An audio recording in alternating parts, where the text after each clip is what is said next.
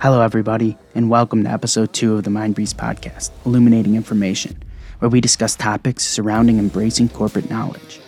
One of the most essential part of every business is sales. Every company needs revenue, and customers is how you achieve it. Many companies are striving towards automating specific processes within sales to score more customers. We are excited to welcome Trey Norman, the COO and Vice President of Sales in North America at Mindbreeze. So let's get right into it, and here's some questions for Trey. Hey Trey, so I would love to know right off the bat here what kind of sales processes are companies looking to automate? Hey Jeremy, first of all, uh, thanks for having me on. I've seen a lot of companies that I work with in North America lacking headcount uh, and continuing to automate a number of processes so that their revenue, you know, their ongoing revenue, can be part of their reality, uh, just like you mentioned in the introduction. One area we've seen, you know, a lot with this is RFPs and bids, which are often very time consuming. They take valuable time away from a number of people across the organization actually meeting and uh, assisting customers with potential clients, right? Um, it really takes time away from what should be their main task of, you know, focusing on the client at all times. And with uh, systems like natural language question answering, uh, unique uh, method of, of artificial intelligence that you know provides the ability to both understand a question and generate responses, um, we're able to complete these tenders in a matter of seconds. Uh, it turns a number of hours of, of work uh, really in just to a, a, plug and play situation. You know, input the questions, uh, Mindbreeze outputs the answers. Another popular area that we've seen is managing your CRM. Um, that stands for Customer Relationship Management for any listeners who are, are not familiar with the term. And this could be anything from organizing and tracking leads to creating reports. Sales automation can remind reps uh, you know, which leads they need to touch base with and offer insights to where you stand uh, in a negotiation with a, with a potential client.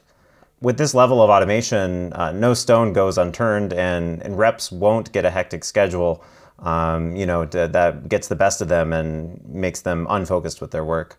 Yeah, it's very, very interesting. It is really cool to see how like AI has changed over the years to actually generate responses to questions. That's not really where we've, you know, seen AI work in the past. So can you expand a little bit on how that actually works? Sure. Uh, so, as I mentioned before, uh, it's NLQA, which stands for Natural Language Question Answering. Um, that's a, an industry term that we use uh, for generating answers directly from company data and information. Um, you know, in our case, information that we've we've indexed uh, from data sources within the customer. So it's really providing a you know a, a deeper understanding of that unstructured text data that's being indexed.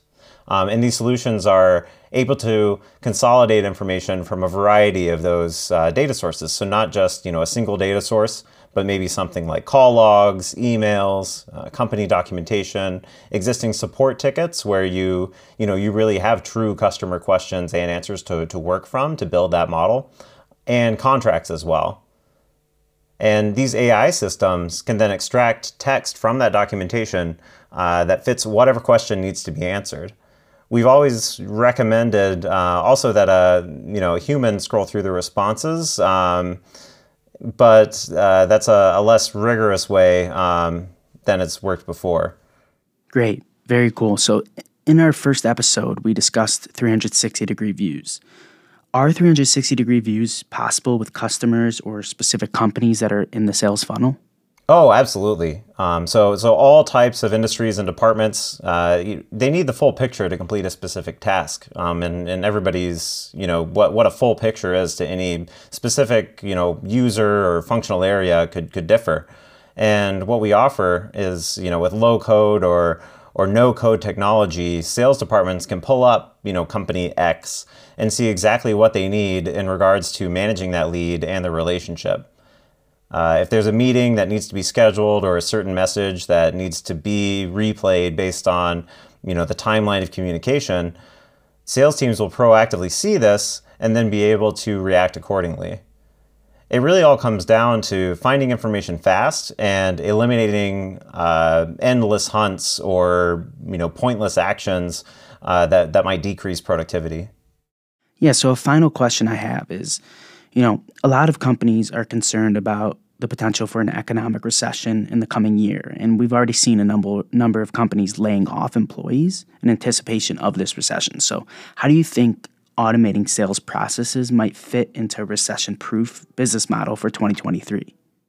That's a great question, Jeremy. Uh, I really think the answer is automation, automation, automation, right? These companies um, during a recession, you know, they're they're forced to cut costs as much as they can, but they still need to remain productive and you know doing that in any way possible um, by by automating sales processes by you know making their sales teams more productive um, with with a limited number of people um, you know providing those proactive insights um, generating answers automatically to content with with NLQA with natural language question answering.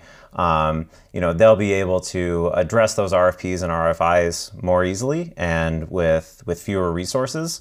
Um, just based on you know their own internal data, you know based on based on the information that they they really already have available to unlock for their business, um, so they can you know run with you know potential for a reduced headcount.